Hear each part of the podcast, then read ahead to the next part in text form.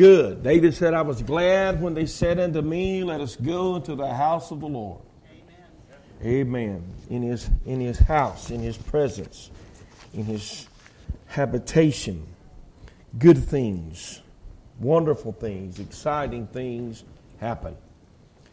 When you come to the house of the Lord, we ought to come with expectation.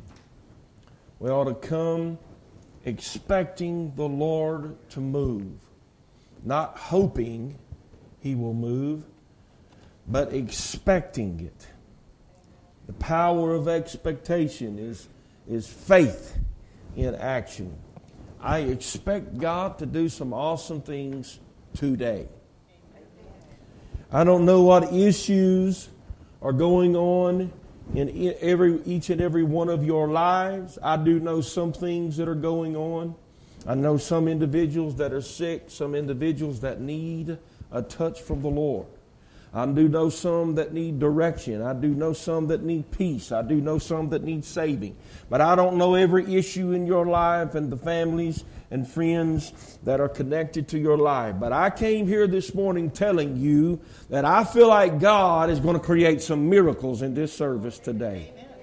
I want you to believe that with me because I have felt it and I feel it right now. I have felt it all week and I feel it now. And I am excited because I have an expectation in my spirit today that God will do some awesome things today. So, whatever the needs are of your life today, I believe, if you will believe with me, where two or three agree is touching any one thing, it shall. Somebody say shall. Somebody say shall. It shall be done. It shall be done. Amen. Turn with me to Psalm 55 verse 18 today. Uh, I'm continuing my series on peace, but this is going to be just a little bit different. I really didn't expect to go in this direction with this with this subject, but when you begin to study things out of the Word of the Lord and the Spirit leads you, there is no telling where you may wind up. But I'm going to talk about the title is Your need, You Need the Miraculous. Say that to yourself. You, I need the miraculous. Sometimes you just need a miracle. Sometimes the only way we're going to get out of the situation is God's got to intervene. He's got to bring the miraculous into play. He's got to create a miracle, and He can, and He does, and He will. Uh, but the role of the miraculous as affecting our peace, the peace of God in our lives, and the role of the miraculous as affecting our peace. And sometimes to have true peace and total peace about some things, a miracle needs to take place. Psalm 55 and 18 says, He hath delivered my soul in peace from what? He already said it today. From the battle that was against me. But look what he said after that. he didn't talk about the many that were against him. He chose to focus. That's where peace is. That's the secret to it.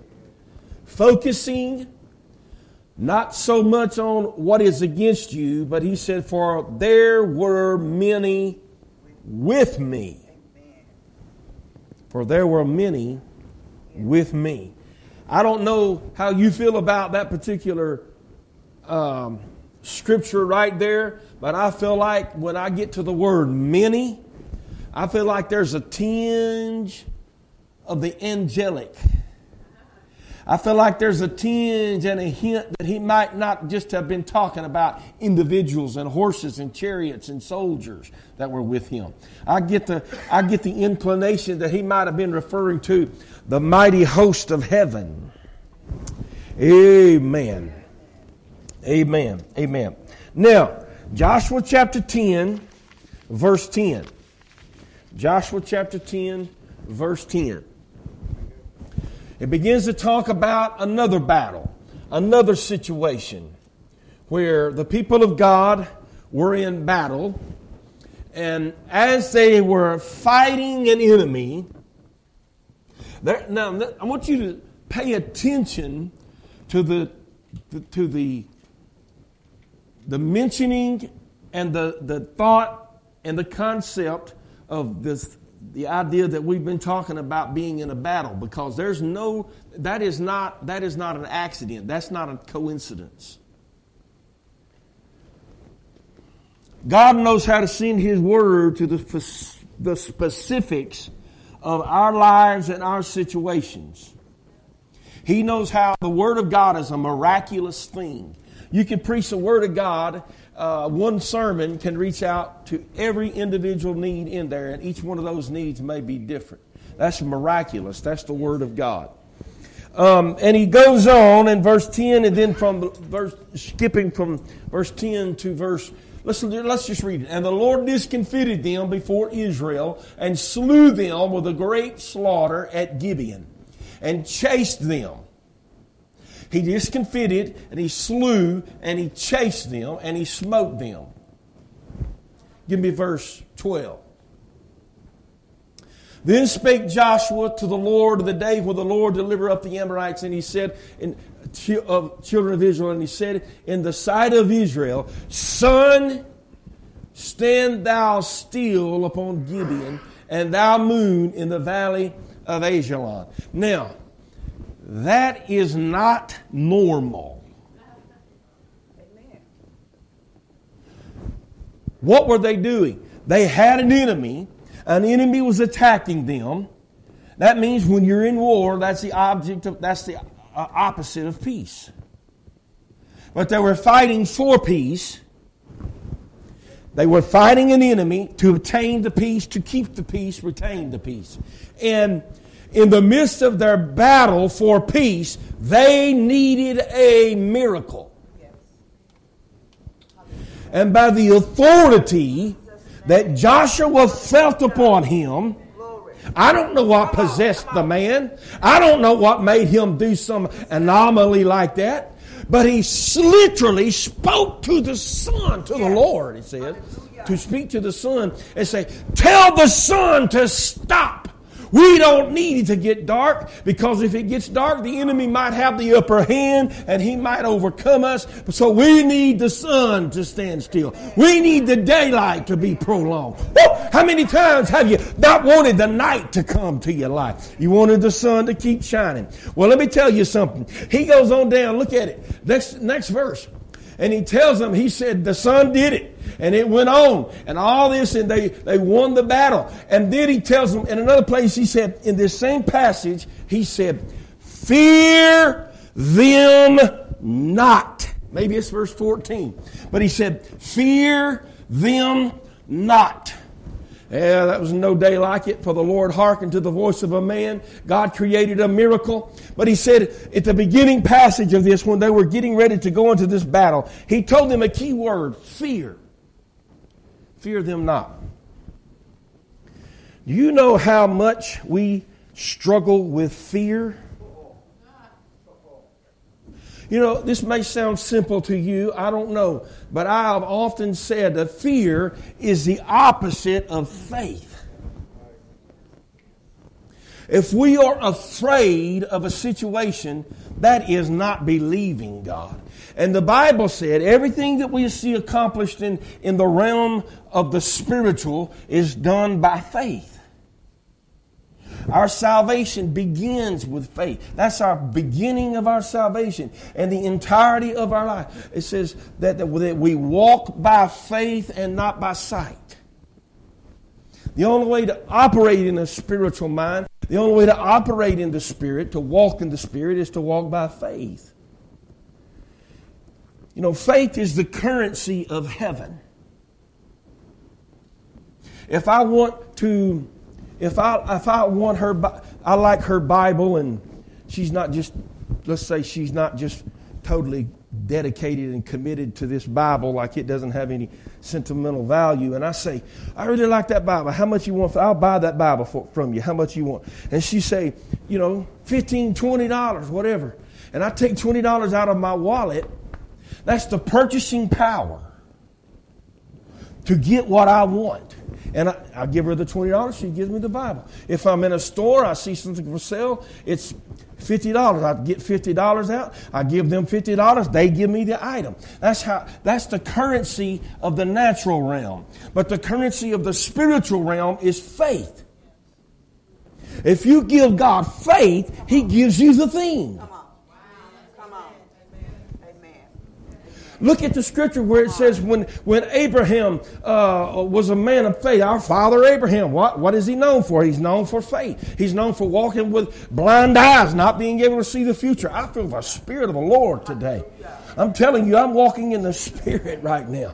And, and, and it said that his, his, he gave God faith and God gave him righteousness. Look at it. The word is imputed in the King James Version. It means give it to him, granted it to him. He gave God nothing but faith. He didn't give God abilities. He didn't give God uh, works. He, he didn't give God all those things at the beginning. He just believed. And God granted to him the thing that he desires. But what holds us back? Fear. Top the top 10 fears, I researched this, the top 10 fears that hold us back. Number one is rejection. Do you understand today that that is a fear? Yes, it is. If you understand that rejection is a fear, then you're now equipped with the tool to overcome it. Because if we can never get to the place that we, the only thing we need to make it is Jesus and our relationship with Him.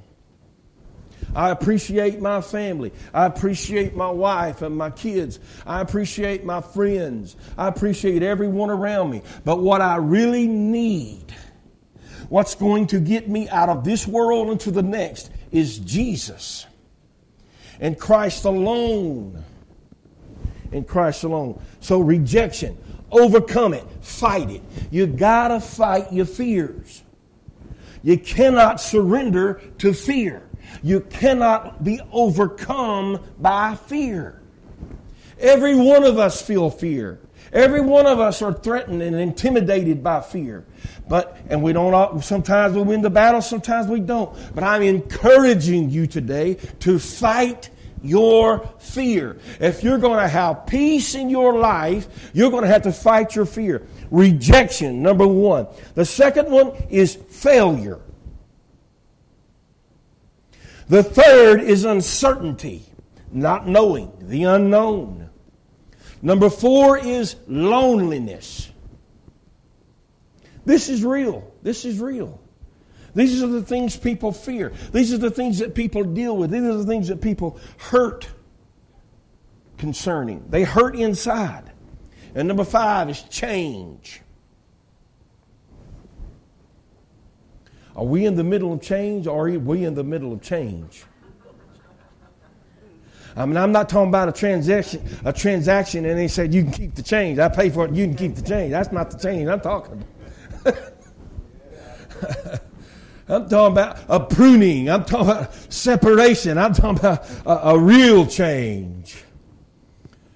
Altering the course and trajectory of a lot of people's lives. And in this church, with me coming in as a new pastor, we just relax about that and just say, God is in this. Let God do what He wants to do. You're not going to agree with everything I say, you're not going to agree with everything I do, and that's all right. We're not going to be enemies over that, right? I don't want to be. I don't want to be. No, I'm not going to be enemies with anyone. I refuse it in Jesus' name. Then number six is the loss of freedom.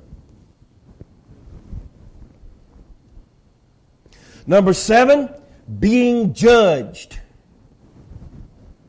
Number eight, getting hurt.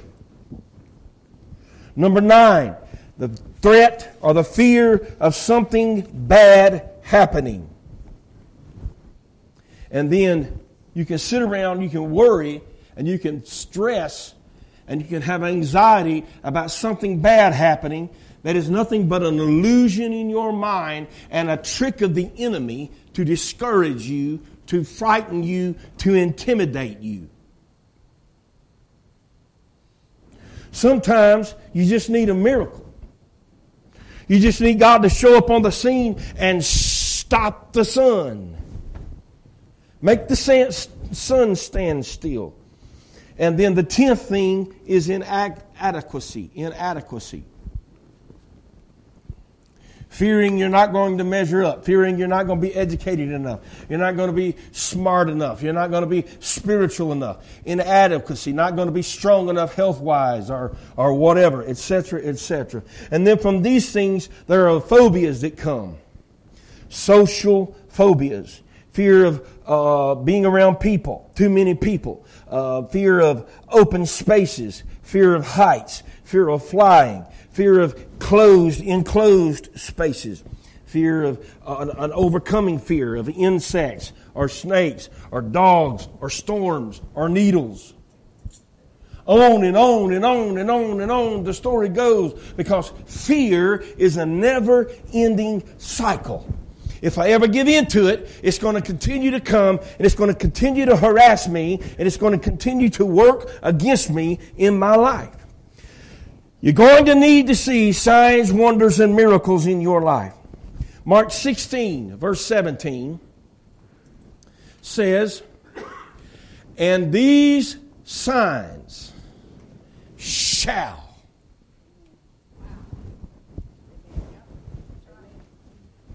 He didn't say they might. He didn't say they could. Is anybody with me this morning? Am I out here on a limb by myself? These signs shall follow them that what?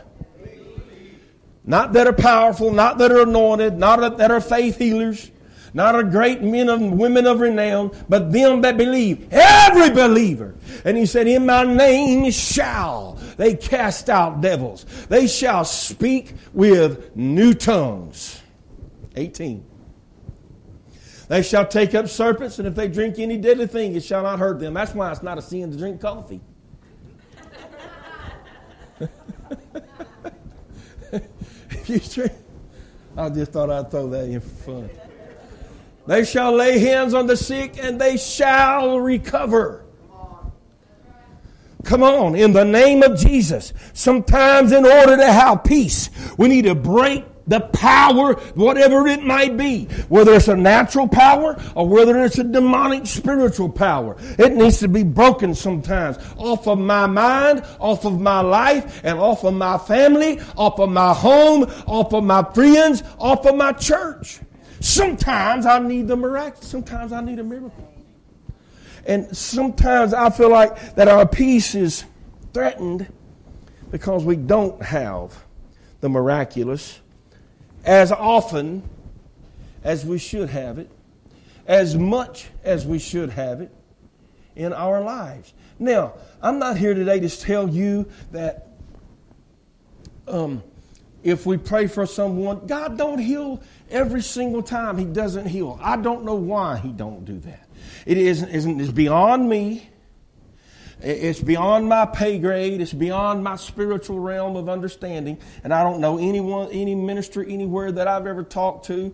And I've talked to some high, powerful people. I've talked to Creflo Dollar. I've talked to Jentezen Franklin. I've talked to some people of renown that are known in the country and around, and a lot of just praying people. We don't understand why He don't do it every time. And when God doesn't do it, it don't mean He can't, and it don't mean He will. Not. It don't mean He will not. It don't hinder, and it don't stop. But sometimes God's got a higher purpose. He's got a greater plan. He's got a bigger uh, future and plan and will. And He's got a reason for some things. I don't understand it, and you don't understand it. And it don't necessarily mean there's sin in your life. It don't. It don't necessarily mean that. Now, I just put that out there. I don't want to quench the spirit with stating that, but I'm telling you right now, when God, the miraculous is a necessary ingredient, I need it. I need the miraculous in my life. I refuse to live my life without it. If I don't see God move, if I don't see God heal, if I don't see God minister, if I don't see a miracle every once in a while, I get concerned personally in my own walk with God. We've seen a lot of things. We've seen, actually, we've seen several miracles. We've seen the hand of God just in this whole entire transaction that we've made in coming from Mississippi to here, settling in here, the things we've been doing here, and, and getting adjusted, and all of those things. I've seen the miraculous. I've seen God move. I could sit here, I could tell you about it. Some things are just little things, some things are big things. But there's been prayers answered, then she knows I'm telling the truth. We have prayed desperately and seriously about for a long period of time that God has answered. That's the miraculous. That's God moving. That's breaking barriers and walls down and opening the doors. He said He'd make a way where there was no way. He'd make a way in the wilderness. He'll put streams in the desert. Like God wants to create some miracles in some lives. But sometimes between faith and being whole, between faith and getting the miracle, getting the prayer answered, that requires the miraculous, there's a gap. There's a gap in the middle sometimes between the faith and the answer. Let's look at Mark chapter 5, verse 34.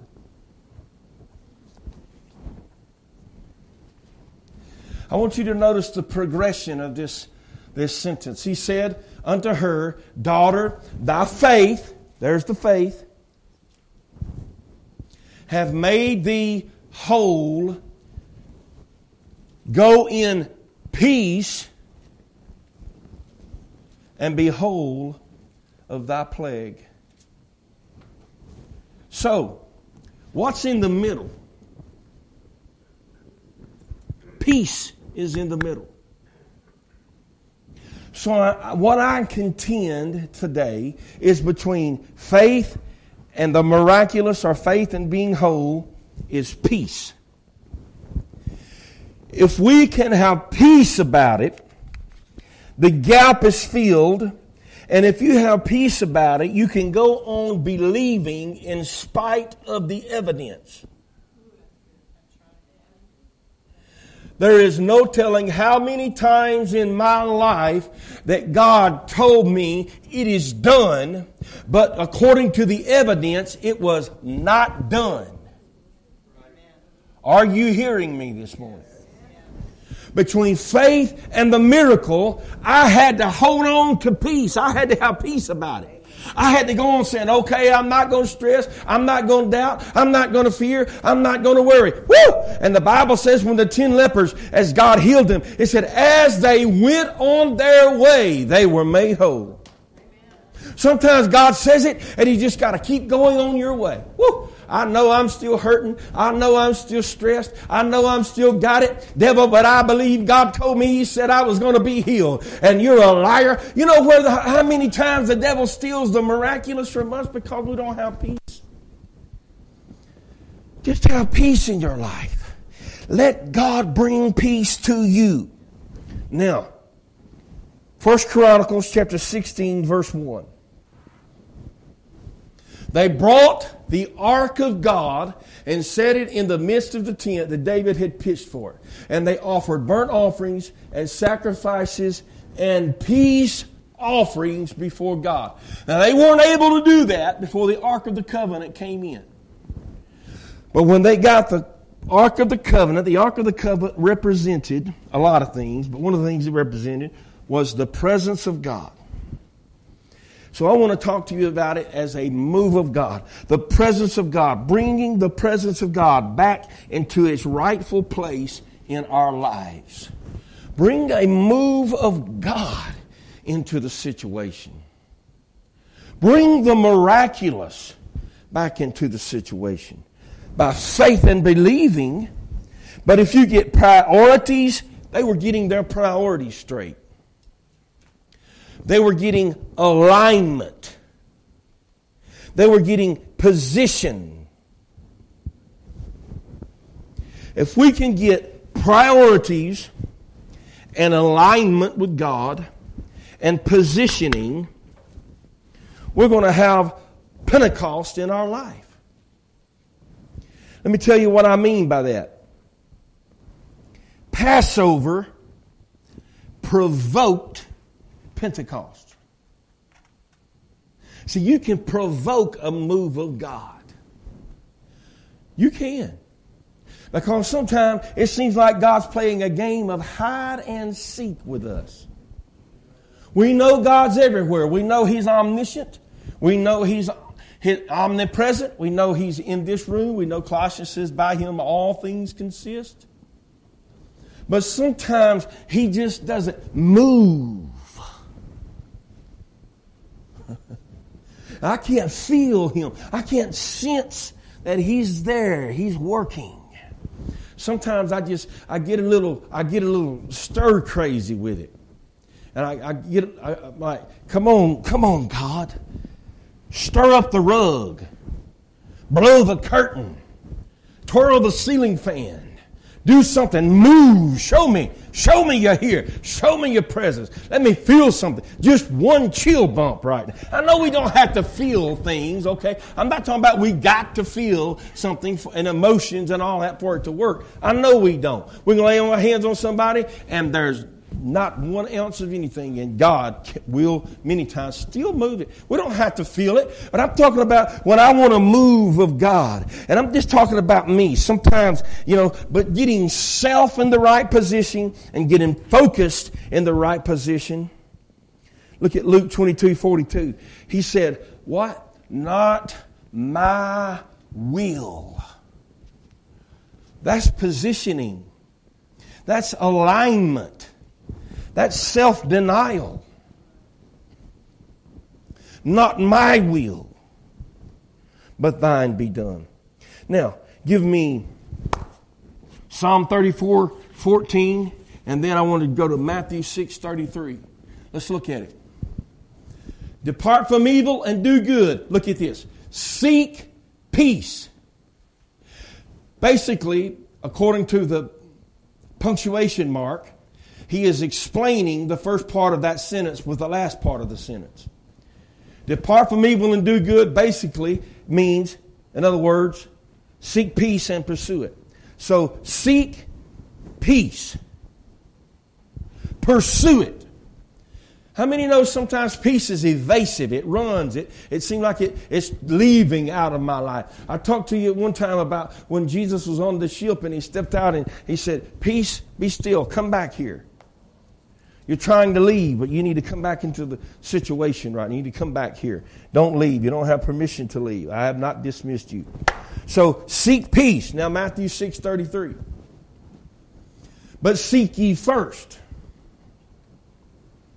the kingdom of God.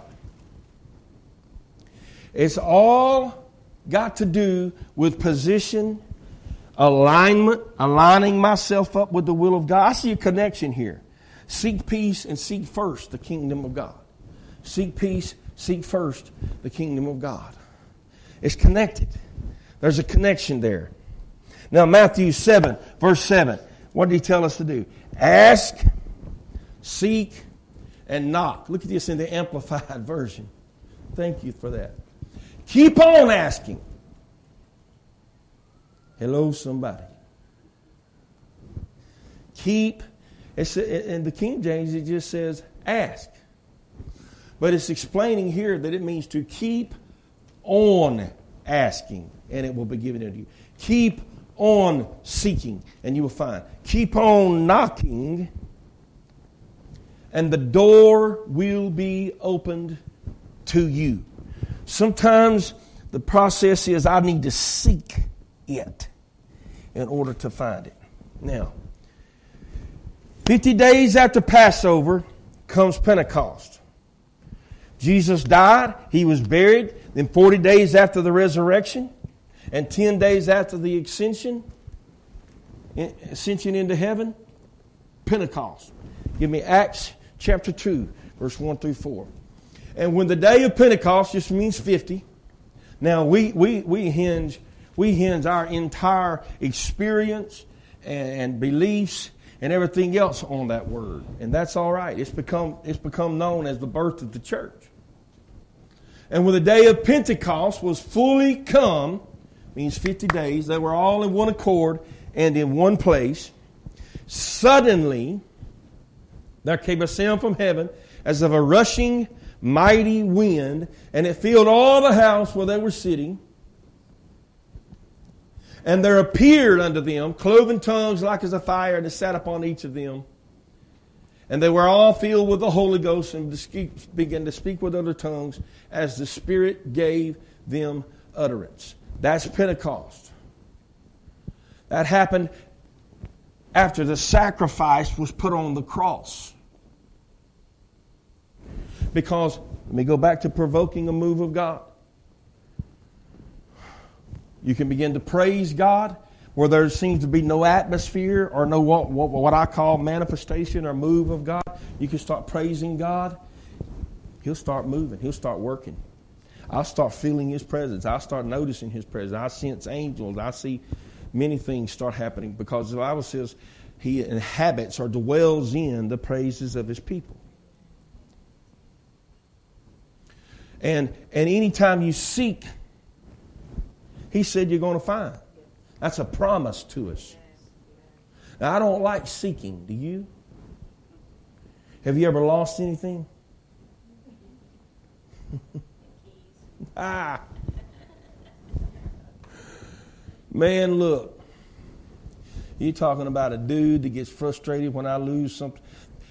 My keys, my glasses, what else, baby? My Bible, my coffee cup. Don't judge me. It protects me. It makes me feel safe.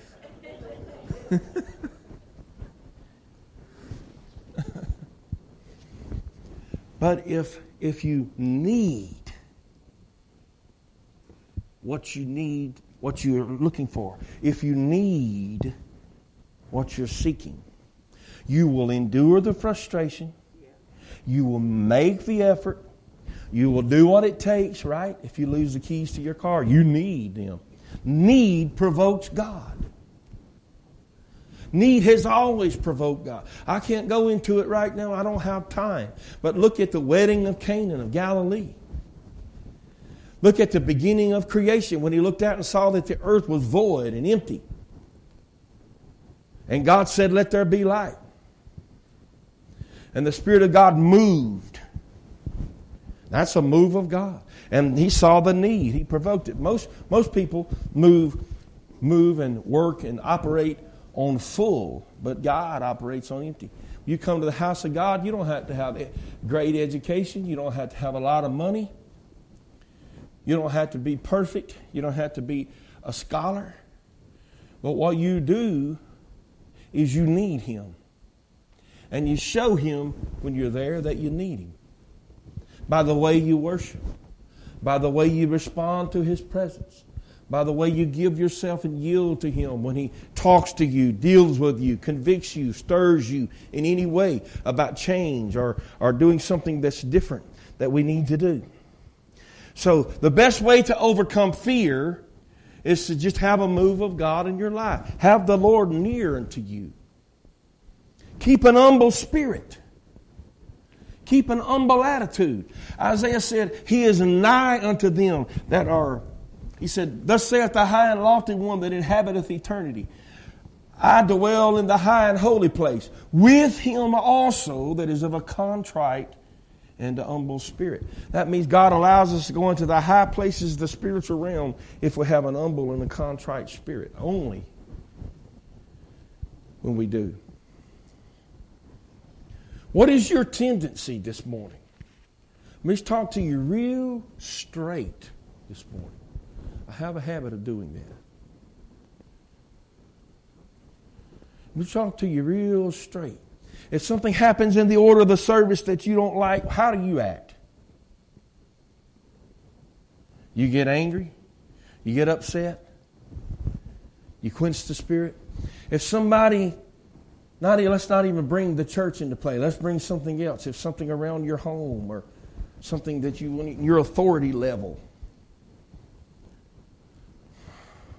I'm not trying to judge us today or condemn you in some way, but I'm trying to make you stop and realize sometimes things, even attitudes that we have, Second Corinthians says, when we're in a battle and we're wrestling, 2 Corinthians 10, it says, and I'm pulling scriptures out that she don't have, so I'm sorry, sister, I, I, I do that. I'm bad about it. Uh, it's 2 Corinthians 10, some verse. it's in there somewhere. But it says, you know, it's talking about the, the battle, the spiritual warfare that we're in. And it says pulling down and bringing every thought. 4 through 5? 2 Corinthians 10, 4 through 5. Thank you. Weapons of warfare not carnal. How, so if the devil attacks you in some form, what do you do? Get mad? That's the carnal. And I'm guilty too. I do it sometimes.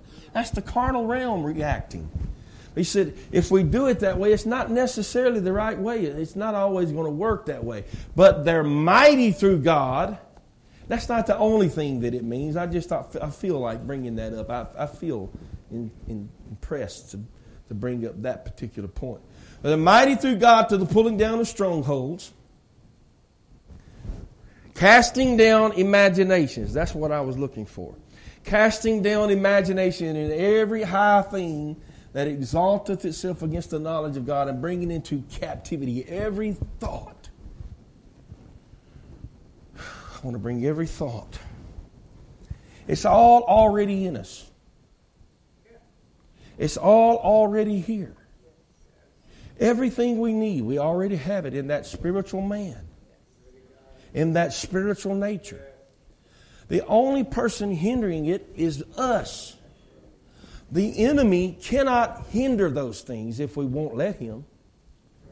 He don't have the power. He doesn't have the ability. But when we bring in the presence of God with his presence, when they brought the Ark of the Covenant, when we bring in the presence of God to our lives, we bring in authority. What does authority do? The power to speak, to prophesy, to decree, to declare, to command, to rebuke, to curse things. With his presence comes power. What is that? It's uh, in the Greek is uh, dynamis or dunamis. It is the word that dynamite come from. Power.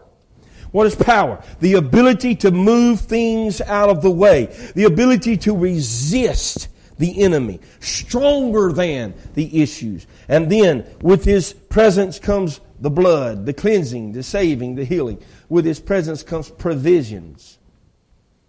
That means God's over, overflow. That means living in the land of plenty. That means that He's, he's El Shaddai, not El Cheapo.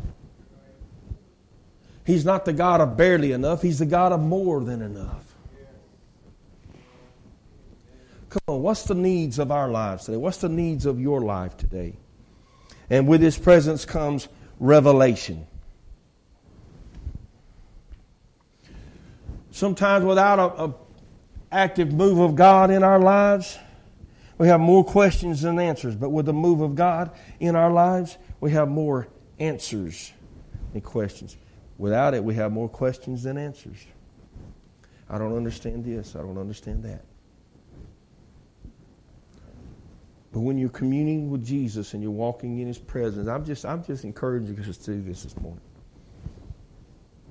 The miraculous the signs, the miracles, the casting out of any spirit that would oppose, just simply follows us. And it just simply happens in our lives. I want you to stand with me right